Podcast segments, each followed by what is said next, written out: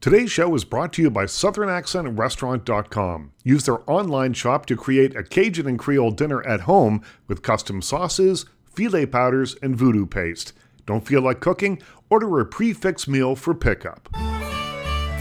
Welcome to episode number two of Last Call with Richard Crouse, the podcast dedicated to remembering the tales and cocktails from my favorite bars and restaurants.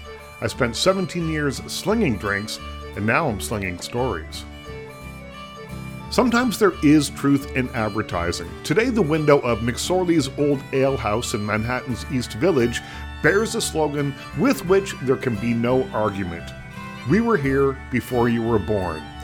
McSorley's has been there so long, it celebrated its 68th birthday the year Betty White was born, and April Showers by Al Jolson was a number one hit song. Though April shower may come your way. Today, I'll tell you the history of the oldest Irish saloon in New York City, a place where everyone from Abraham Lincoln and Hunter S. Thompson to Wavy Gravy and Teddy Roosevelt passed the day two beers at a time.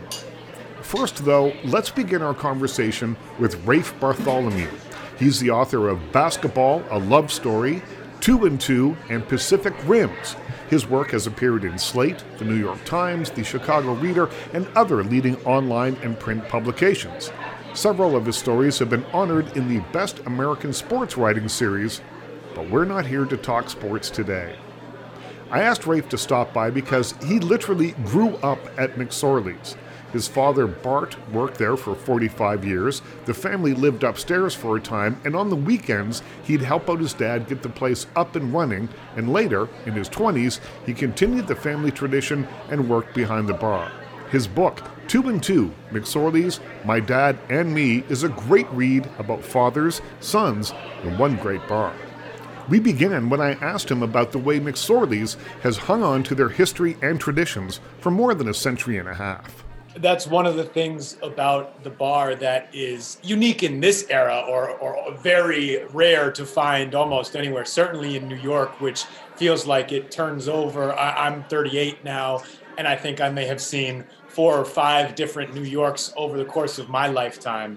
And it's not just one of the wonderful things about mcsorley's it's not just the uh, the oral tradition the history all of that part of the bar. It's the ways of doing. It's the the way that the, the entire bar operates. The cash till that only has space for singles, fives, and tens, and we, we put the twenties in front with a with a paperweight on top of them.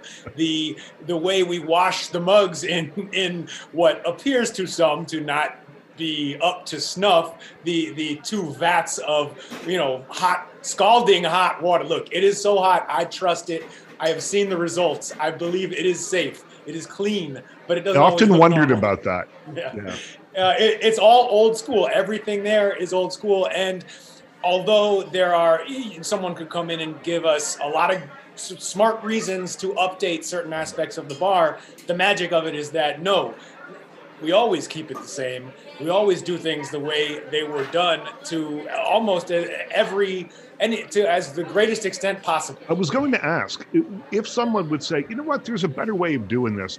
How would a new suggestion be met by the staff? uh, I, it probably depends. Uh, where the suggestion is coming from, mm-hmm. uh, the era in which the suggestion was made, uh, who you ask, who you suggested to. The you know the um, you know Matt, Matthew Maher, the, the the previous owner who, who actually passed away last January, uh, 2020. Um, you know, the, who worked my father, owned it for most of my life, and actually yeah, all of my life. And and uh, so his daughter Teresa is now, you know, is, is running the bar along with his son-in-law Scotty. Uh, so even between those two, you know, and they're both still working there. So if you ask Teresa, the, one of the co-owners today, she'll she'll probably smile and say, "Oh, it's a nice idea." And yeah, we're probably not going to do it because tradition is very important. And, you know, she will she'll put the kind face on it. You ask Scotty, he will give you the, you know, he'll probably grab his crotch and say, "Right here, I got your change." Uh, you know, get, uh, and, and then serve you some ale, you know, not, not, but, but still, uh, you could get a jocular response. We'll be back with lots more Rafe at the after party right after I tell you the story of McSorley's Old Ale House Houdini's Handcuffs, Prohibition, and Ale, Light and Dark. McSorley's Old Ale House on 7th Street in New York City's East Village, established in 1854, didn't let women in the bar until they were forced to by a court challenge in 1970. It was a strict rule that even included the bar's owner, Mrs. Dorothy O'Connell Kirwan, who inherited the bar from her father Daniel in 1939. At the time, regulars were terrified she'd renovate and modernize the bar, or worse, allow women to throw back a cool one on a hot day. What they didn't know is that Dorothy made a sacred promise to her father that she would keep things exactly the way they had always been. So, for the next 31 years, she only stepped foot in the place twice during business hours. She'd occasionally stop by on a Sunday night to check on supplies and inspect the antique iron pot bellied stove that warmed the place in the winter, but only after the beer bellies had all staggered home for the night. When two members of the National Organization for Women sued the bar under the Equal Protection Clause of the 14th Amendment and the gavel came down, District Court Judge Walter R. Mansfield said, It may be argued that the occasional preference of men for a haven to which they may retreat from the watchful eyes of wives or womanhood in general, to have a drink or to pass a few hours in their own company, is justification enough that the simple fact that women are not men justifies defendants' practices. However, and there was a big however in this case, the answer is that McSorley's is a public place, not a private club, and that the preference of certain of its patrons is no justification under the Equal Protection Clause of the United States Constitution. Dorothy's son Danny wanted his mother to be the first woman to drink a beer at the legendary bar, but she refused, citing the promise she made to her father. Instead, on August 11, 1970, Daily News reporter Marcia Kramer was the groundbreaker and was even featured in the paper, raising a glass under the headline, Liberated at Last. But even a court order couldn't exactly drag McSorley's into the 20th century. Sure, women could drink at the bar, but they didn't get their own bathroom until 1986. I'm Richard Crouse. This is Last Call, but we're just getting started with our story about McSorley's Old Ale House, so stick around. The history of McSorley's actually dates back to 1851, when 18 year old John McSorley immigrated to New York City as one of the million immigrants fleeing the great hunger in the potato famine years. All hands up in the Irish trot, all hands up in the Irish trot, all hands up in the Irish trot, way down below. Like most of the other 133,000 Irish born citizens in New York, a full 26% of the city's population, John arrived with no money and he had to settle where the ship he came in on landed. When I came to this country, I had brogues on my feet and corduroy breeches, although I looked neat. Now a city dweller, he was determined to bring a taste of Ireland to his new homeland. To that end, he staked out a spot in the bottom level of a tenement building in the Five Points neighborhood, a densely populated, disease ridden, violent area in lower Manhattan that was home to successive waves of newly emancipated slaves and Irish, Italian, and Chinese immigrants. Charles Dickens wrote in his 1842 travelogue American Notes for General Circulation that the area reeked, quote, everywhere with dirt and filth.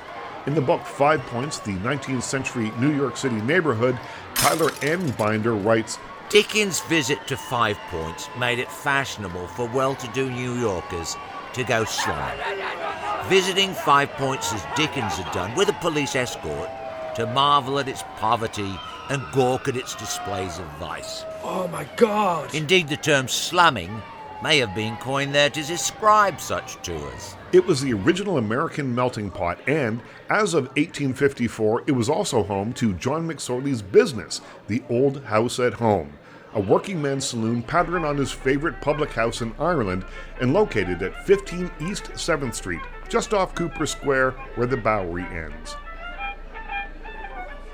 1854 is listed as the year of the grand opening on McSorley's website, but there's some debate about the date. City records state the building was built in 1858, but a document from 1904 in John McSorley's hand, found at the Museum of the City of New York, declares the groggery was established in 1854. I'm usually a stickler for facts, but I like a good story, and I figure when drinks are involved, sometimes the details get murkier than a warm, cloudy mug of India Pale Ale. On opening day, the place looked much like it does today. Long and narrow, there's two rooms, in the front, a wooden bar runs along the eastern wall.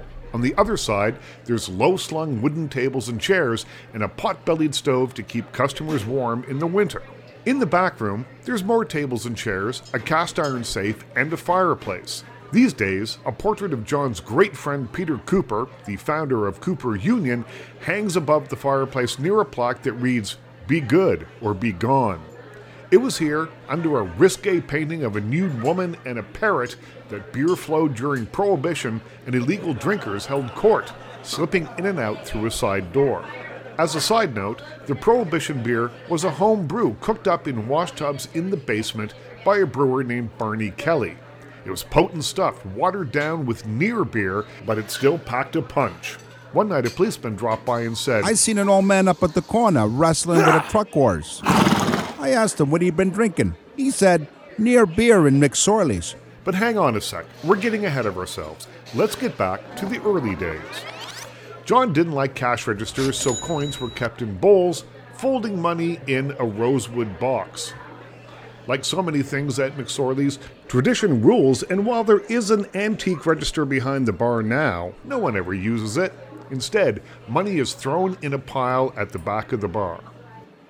He also didn't trust banks and always kept his cash locked up on the premises. The safe is still there in the back room, although all that's kept in it these days are some artifacts. There were no stools at the bar, and for the comfort of his male patrons, no women either. It's said John believed it's impossible for women to drink with, quote, tranquility in the presence of women, so he put a sign on the door that said, Notice, no back room in here for ladies. In John's time behind the bar, the only female presence welcomed through the door was a door to door peanut peddler named Mother Fresh Roasted, who told tall tales about her husband dying from a lizard bite during the Spanish American War. John had a soft spot for her and would sell her a beer on hot days. To show appreciation, Mother Fresh Roasted embroidered an American flag for him which still hangs behind the bar. All other women, however, were met with a curt, Madam, I'm sorry, we don't serve ladies, as they breached the doors. His regulars, or steadies as he called them, were Irish and German working men from the 7th Street neighborhood. His best customers had pewter mugs behind the bar with their names engraved with an ice pick.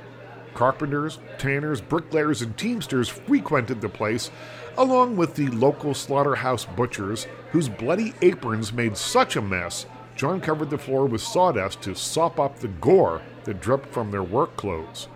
The sawdust also helped soak up the poorly directed chewing tobacco expectorate aimed at the spittoons that lined the bar. Keeping with tradition for the last 80 years, McSorley's has purchased their sawdust from the same Long Island family. The floor was also good for something else.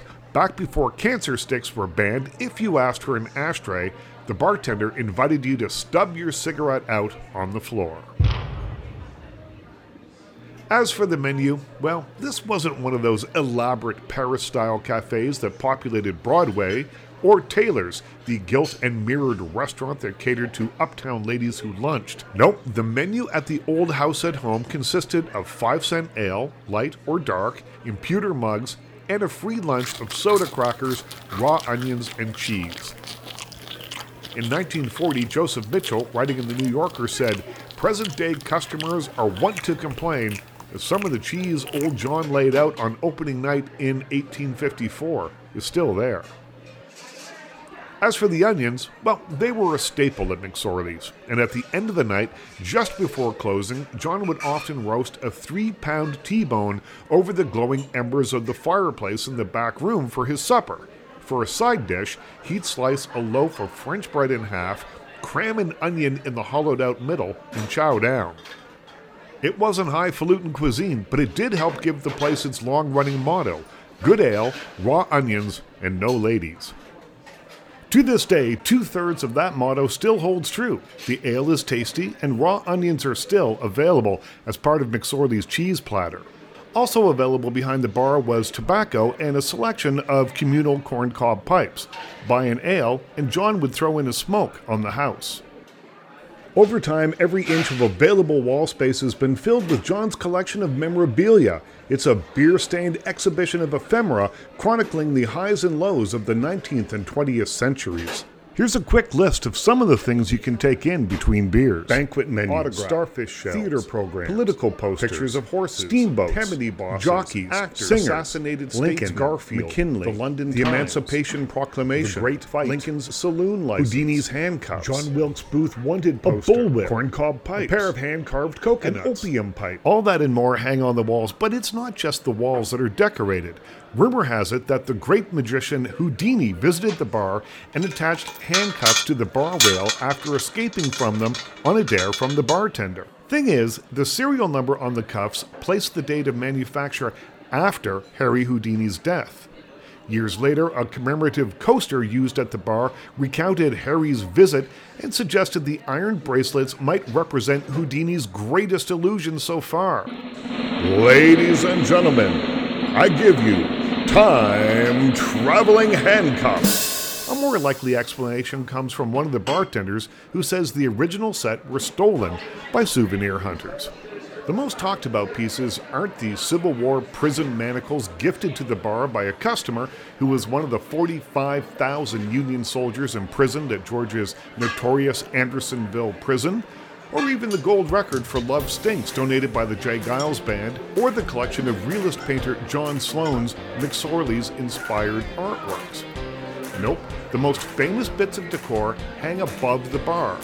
During World War I, McSorley's offered a turkey dinner to anyone heading off to war. The Army asks your unflinching support to the end that the high ideals for which America stands may endure upon the earth. After a farewell dinner, the wishbones were removed, wiped down, and hung above the bar as a good luck talisman.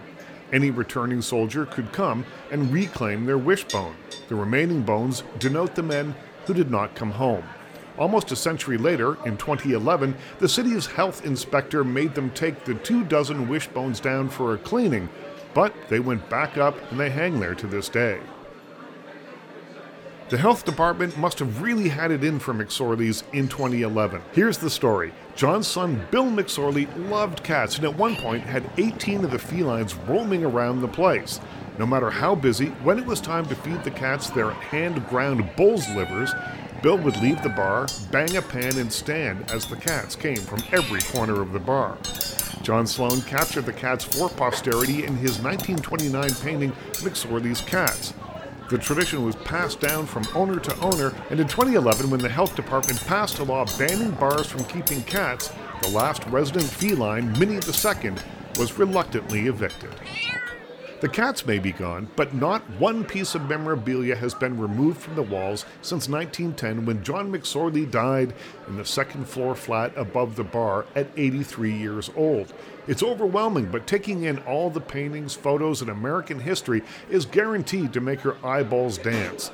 Layer after layer of history reveals itself the more time you spend there.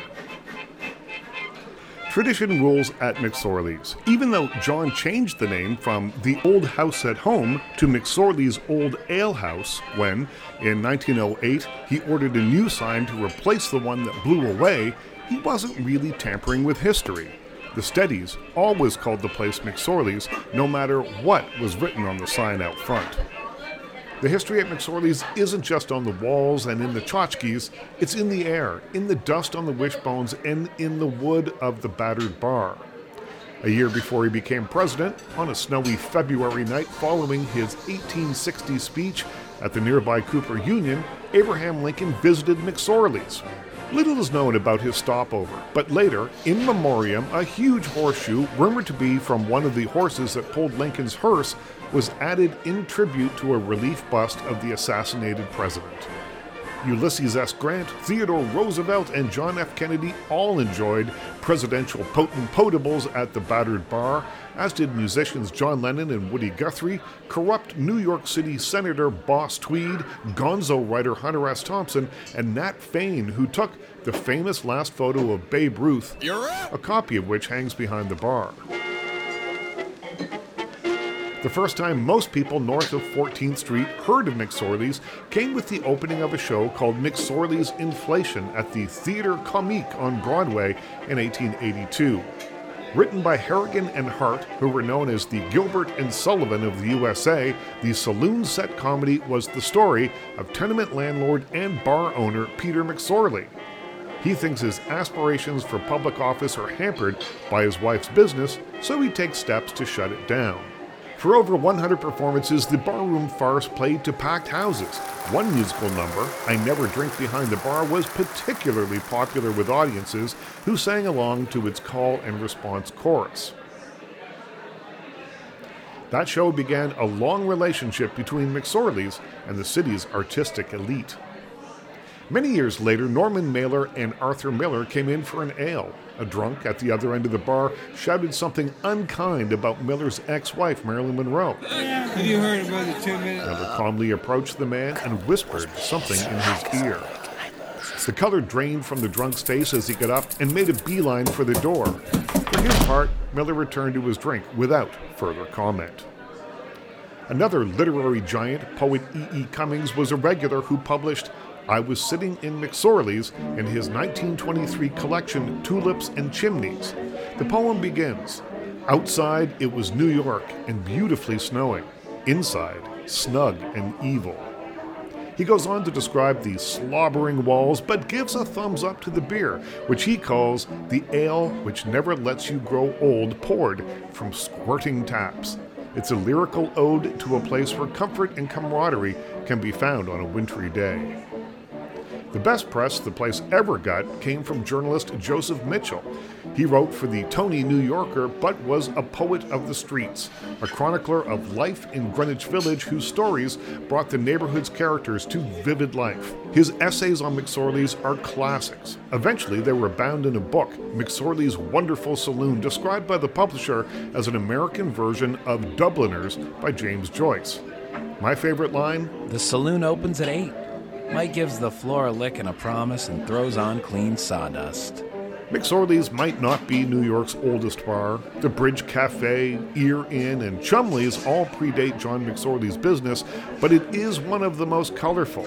It's sometimes hard to sort between the fact and fiction that swirls around the bar's legend, but one thing is for sure there's no arguing with their motto We were here before you were born. They still only serve two kinds of beer, light and dark, and it's brewed specially for them by the Pabst Brewery, and it's served in 8 ounce steins. When you buy one, you get two frothy and banged on the bar with some force by bartenders with white aprons covering garbage bags tied around their waists with leg holes punched out at the bottom to keep them reasonably dry and beer suds free.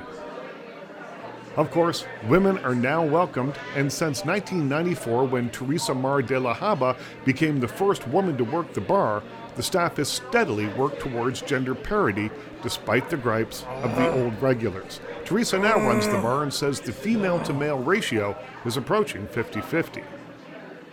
Still, tradition rules. In 166 years, only three families have run the place the McSorleys, the O'Connells, and now Teresa, who took over from her late father, Matthew Maher.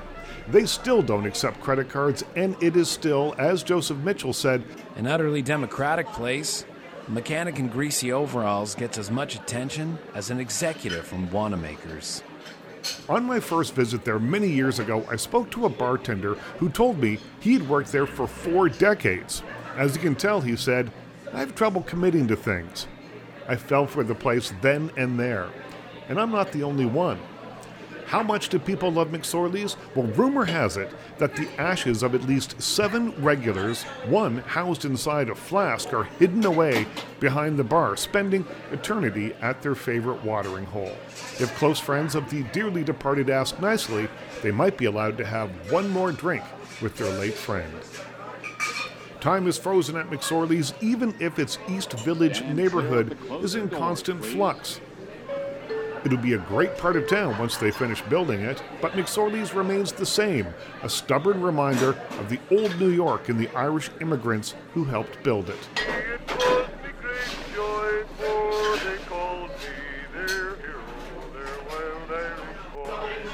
John McSorley would be pleased. His tavern is still serving up a taste of Ireland, a pair of drafts at a time.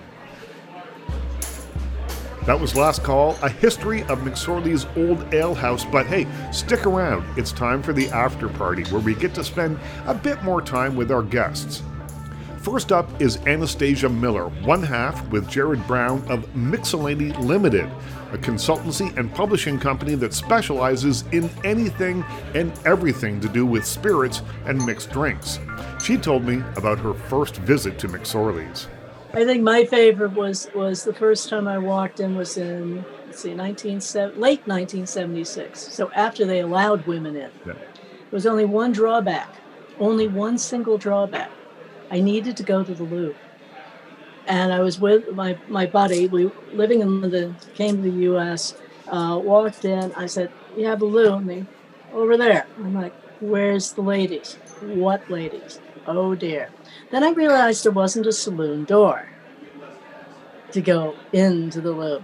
So I had to have my friend stand in front while three other guys and I were busy doing our business, came back out again. And I went, okay, now I feel better. Thank you. and I thought, I love this place. Any place that'll just go, we're not serving you, you're serving us at this point. I'm like, okay, I'm here. They didn't get a ladies' room until 1986. Yep, Yeah. yep. And even then, that was questionable. When we go there in 20 years, it will be the same as when we went there 20 years ago. And people will be very upset if it changes. Absolutely. I mean, that's that's that is the point of it. I think, you know, there, there's just standards that have to exist, and without the standards, what's the use in having anything new? I mean, you really have to have certain things just as they are. Don't change a thing, and the world will be fine. Find out all about Anastasia at Mixellany.com. Now let's spend some more time with Two and Two, McSorley's My Dad and Me author Rafe Bartholomew, who joined me via Zoom from Michigan. Your father was the guy that made me fall in love with McSorley's on one of my first visits, and it was ages ago. We were talking, and he said, Well, you know, I've worked here for uh, 40 years. As you can tell, I've got a problem committing to things. Which I thought was a great line and made me fall in love with the place. Um, and I, I I may have heard him drop that line a couple times, but Yeah. uh, it's a good one. and I know it's a, a, a pat line that he uses with people, but uh, but it sucked me in, man. That's great. I mean, there's shoot. I mean, there's some lines, but there's also a lot of. I mean, you get a lot of authentic stuff. You know, it's not like uh, it isn't a very packaged experience. You know, you you you you you, you get what comes. That's right. That's right. Well, you describe growing up at McSorley's uh, to being a twisted version of heaven in the book uh, that you've written two and two. Uh, what did you mean by that? Well, because it, it certainly uh, it's it isn't a it's not a well I think of it as a sacred place, but it is not a sanctuary in the in the uh, according to many of the standard re- religious traditions. You know, pick your it's not a it's not necessarily a house of traditional virtue. Um, just because ale is a, a beer, saloons, there are places where people get loose, commit sins, uh, at least you know in the biblical sense. Uh, I think that, of course, the place means a lot to people, and, and the fellowship and the storytelling and the community is is a very good thing. But it is uh, at a very definitional level a a place where it, part of the vice trade. Um, so, uh, but to me as a child, getting access to that world that no no one I was growing up with got to see, got to go inside when they're five, six, seven years old and spend Saturday mornings with these big, strong, tough old Irishmen and my dad in the middle of it all and them looking up to him and listen to them curse and you know spit and I'd go get coffee for them and they'd throw like coins at me. It, that that being around that made it feel like su- it, it felt like such a cool privilege for me and even though it, I wouldn't call it an angelic place, it felt like a, a version of heaven. In Harper's, I think it was, you wrote, You can get kicked out for not drinking to excess at McSorley's. It is true. It depends on the time, uh, but it, it is a place where uh, the business re- relies on volume. And while I think people are generally trying to be courteous and give people space, uh, when it comes down to it, there's this ticking when you're working there, especially sort of a almost a ticking ticking down the clock sense of if you see a group at a table that has ordered a couple of rounds and they're you know they're done but they're not leaving and people keep coming in and you see them go to the other tables with the other waiters and you just feel it. You're like oh my god there goes all the money is, is going right there. Um, and you try not to let that uh, you know force you to do anything too rash but it, it just it just puts a little bit of pressure on. And uh and yeah when it's busy you, it's really hard to sit down there and and and take up a table. You know you can tell people hey stand you know stand at the bar stand you know find another piece of space. But right now we gotta we gotta get this ale out that's what we do I love how the bartenders, when you order beers, there there's a you get a fistful of beers. It's such a McSorley's thing. They bang it down in front of you, and there's no better sound than those beers hitting the bar. Yeah, just the the either 16 or 20. Uh, you know, the current record with the mugs we have now is 24. Uh, but you know, to get that many ales just dr- dropped at the table in front of you, and you know, it- it's the bartender, you know, the bartenders, the waiters, they they they everyone looks at them like, oh my god, how did you just do that? And the the, the table there, everyone's cheering, and you know, the, the the foam is overflowing. It's it's like a giant puddle now. It is a it's a scene, it's a smell, it's a sound that you mentioned. It is it's it's part of the performance, you know, and and so is so is that sort of gruff attitude that we were talking about a, a minute ago. I've been when I started working there, you know, I, I was young. I was I was probably, you know, my first shifts were when I was 19, 20. And I didn't want to be I, I was trying to be polite and people and I had customers complain to me that I was not I- what's wrong with you man why are you being so nice I came to McSorley's to have an old Irishman to tell me to shut the f up and drink the damn ale I love that so much. So you actually, in your very early years, lived above the bar with your parents. And then later, when you you moved away, your father would get home probably late-ish at night, but you'd hear him come in, and then you'd go downstairs and talk to him. And what stories would he tell you? Because from what I understand from reading your book, those late night meetings with your dad inspired a love of storytelling in you, and and sort of gave you um, I don't know, it brought you closer to McSorley's as well, I suppose, and maybe to your dad as well. Oh, absolutely. I think, um, you know, I think it is an extension of that twisted version of heaven idea because I knew that if I could wake up when my father would arrive home sometime between two and three in the morning, uh, he would still be wired up from the shift. You know, he'd, he'd needed a half hour to wind down and, and get ready for bed.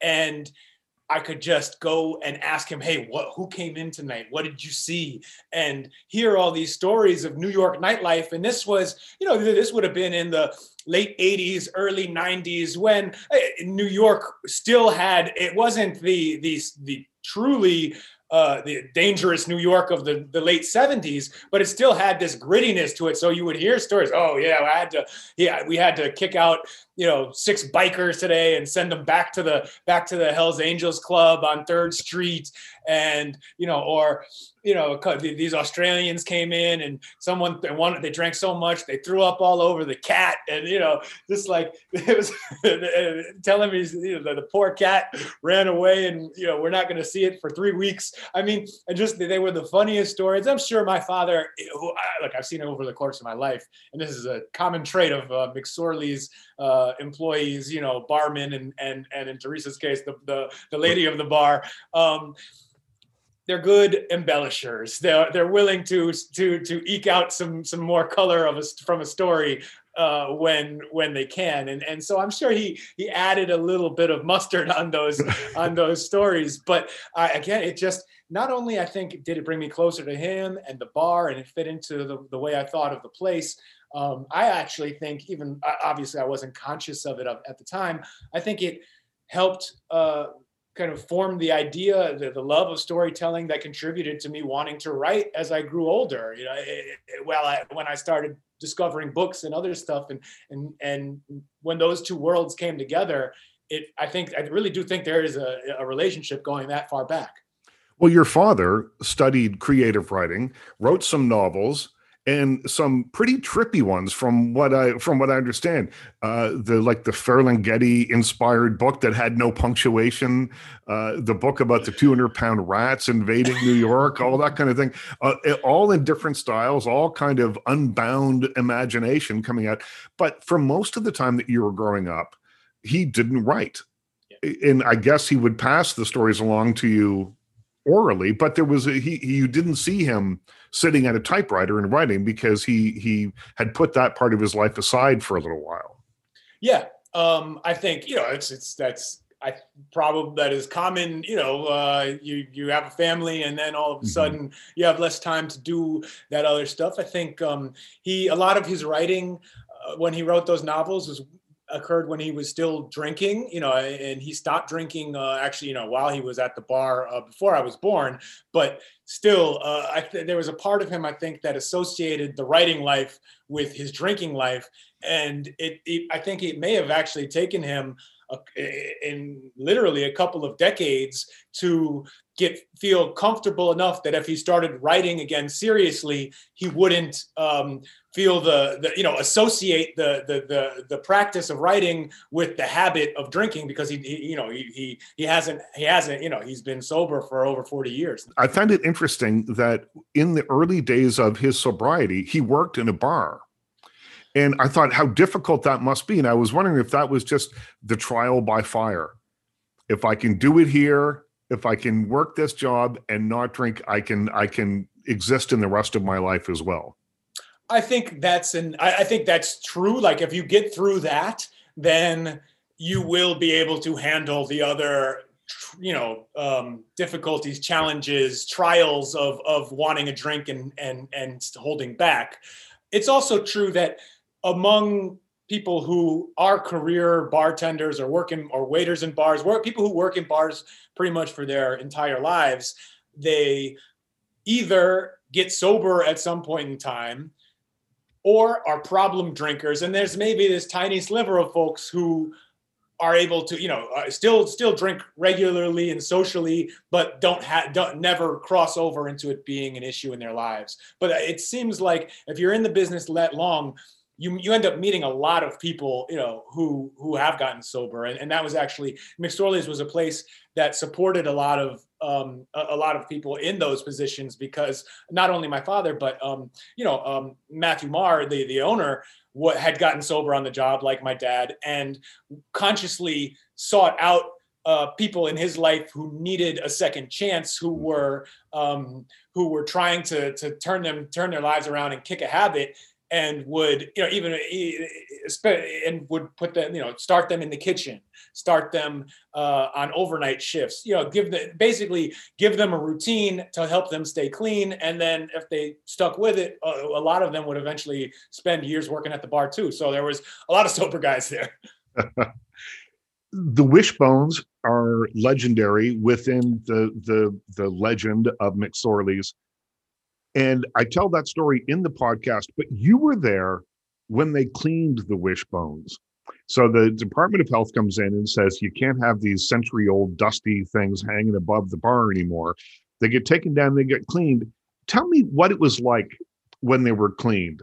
I, I've I've read your writing about this, and I found it really kind of touching because it was different. It felt different, right? Absolutely. Um, so this the background on this this would have been in what around 2000 in the the late Bloomberg era of New Yeah, York. Like know, 2010, 2011. yeah. Exactly, exactly. That was when the city began grading uh, every bar, restaurant, establishment, which is, I mean, it probably wise public health and public, you know, cleanliness or whatever measure. But practically, as, as practically at, at the bar, at least, it often felt absurd because it just meant that someone from the city would show up every six months or so unannounced and go through and r- come up with a list of 10 violations that they found that that sometimes seem pretty absurd. Like the one i remember one year it was they found a, a, a like a rodent dropping like in the basement freezer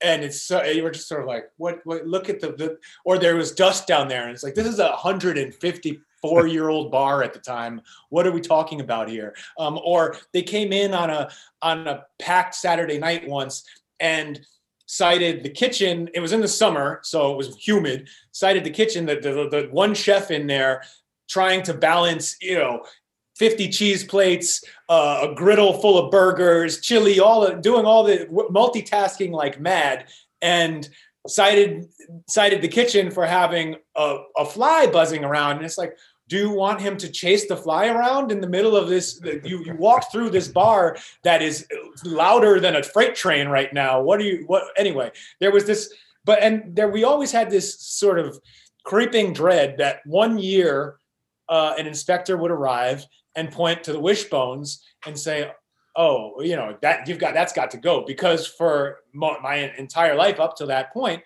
the wishbones had been covered in a layer of um, dust about one inch thick all around. I mean, they looked like they had grown fur. People would look up at them and say, "Where are where are the wishbones?" and be staring dead at them and not be able to recognize them because it just didn't click in their head that this, that they were wishbones covered in what at the time was uh, about 90 years or more than 90 years of dust. The rule was never touch the wishbone. That was the one thing that we were allowed to if you see someone going for the reaching up for the wishbones you can grab them. Like you can tackle them. Like try not to hurt anyone but you can you can grab someone. Don't let them don't let them touch the wishbones. Um, and there was so so eventually yeah a health inspector came in and said we had to take the dust off the wishbones. What if dust fell into someone's mug of ale? And we said well we'll give them we'll we'll pour out the ale and give them a free glass we'll give them two free glasses of ale to make up for it um, but that was obviously not the the principle of it i worked the shift before the dust came off and we were all talking about it amongst ourselves. My my father, myself. Um, I remember Michael Brannigan, Mickey, the, the waiter that night, and we were we're like, "There's no way we're going to do this, right? There's there's no way," eh, because this was uh, kind of like a, a rule, a law in my life. I was thinking, well, we have we have a lot of support from the press. The you know the New York Post will get on our side. Dan Barry at the New York Times had written a column at the uh, about the wishbones a few years ago, and it's like, well, we should call up the, we should call these, call these guys up and have them, you know, ha- put some heat on the city so maybe they back down, or maybe we'll build like a, gla- a plexiglass case mm-hmm. under it to, to, or move it back behind the bar, anything but touch the wishbones. And we, I, I left that night thinking that was the case, and then lo and behold, I was working the the next day, came in around 5 p.m. to start my shift, and saw the wishbones were naked, and you know, just about fell down. And it's like, what what happened? And uh, what it turned out after we all left around, you know, three that night, Matty Maher, the owner, came in and decided to sort of take it upon himself to to do it because he sort of knew that all of us were, thought that it was it was unthinkable. It was just not an option to clean this. Um, and he sort of made the decision that we're not going to start a war with the city over this. It's not smart in the long term, which is probably correct. Um, and took them home to, to, to his place Queen, actually cleaned them there on the bar, um, dusted them very carefully, gathered the, the dust that remained, uh, swept it into a Ziploc bag, and brought it home with him to Queens. Uh, so so he so the family still has the dust, the the the memory of that is still there, and then rehung the wishbones.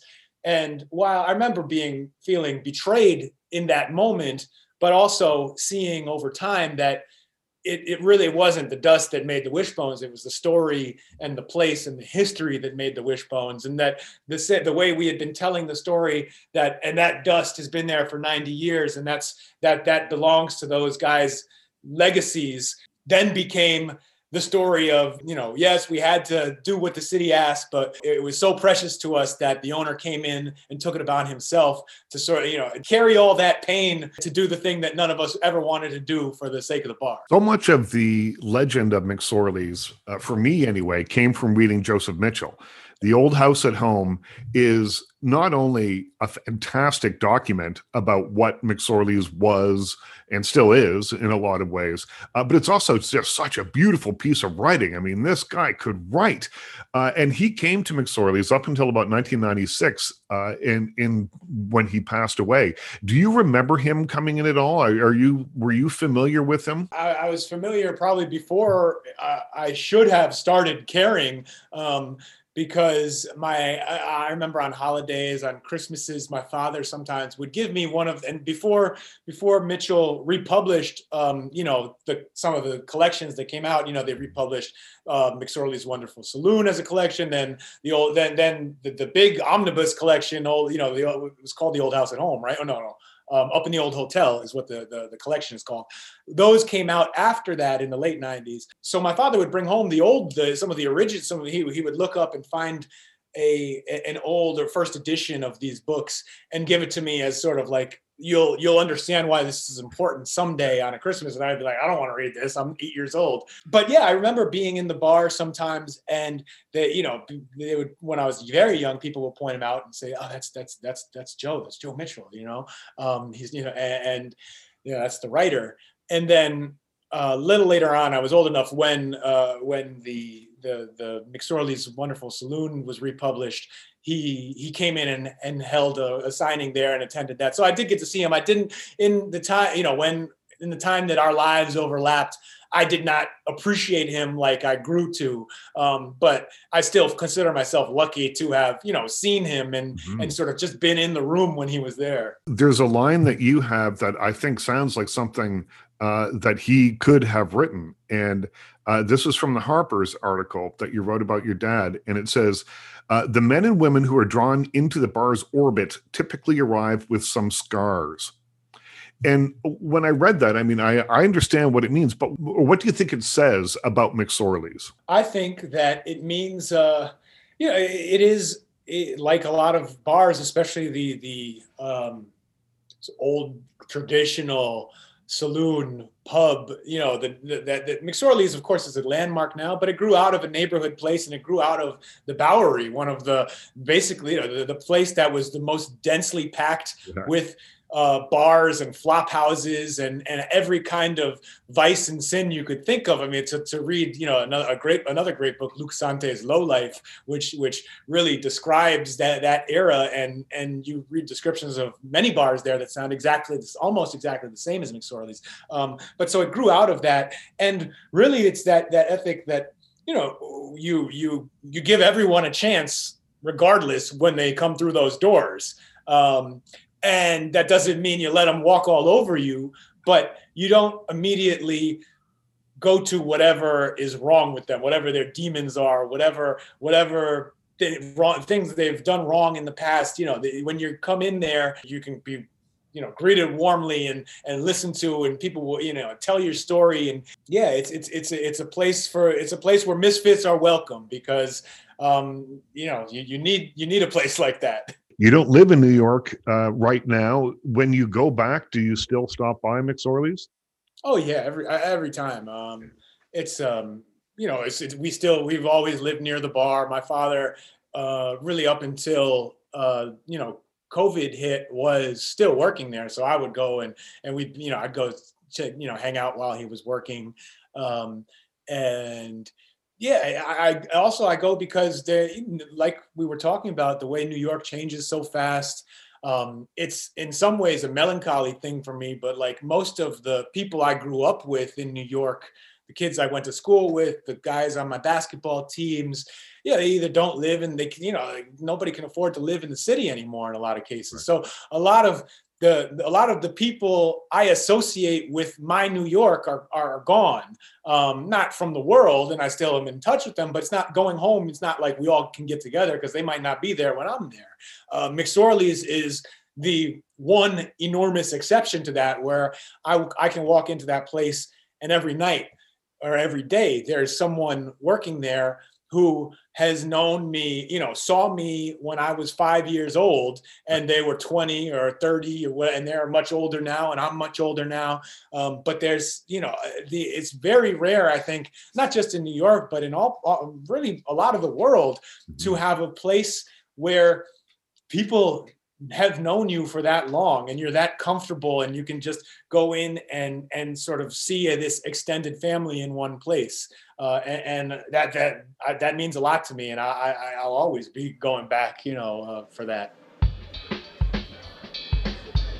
I really enjoyed talking to Rafe. He's got such an interesting and unique perspective on a place that I love.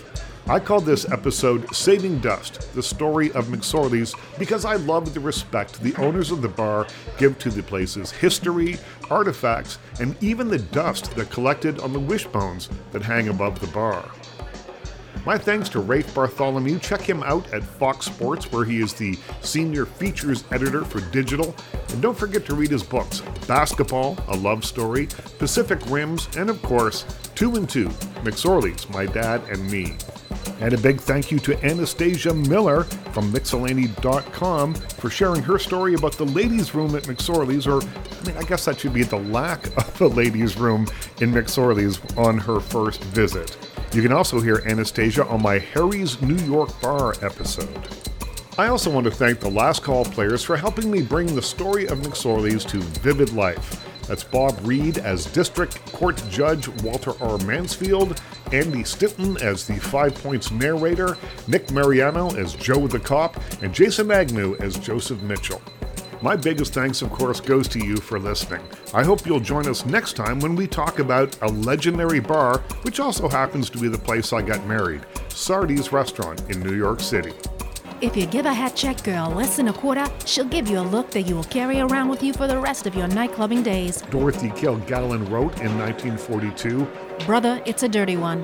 I'm Richard Crouse. Stay happy, stay safe, stay healthy, and we'll talk again soon.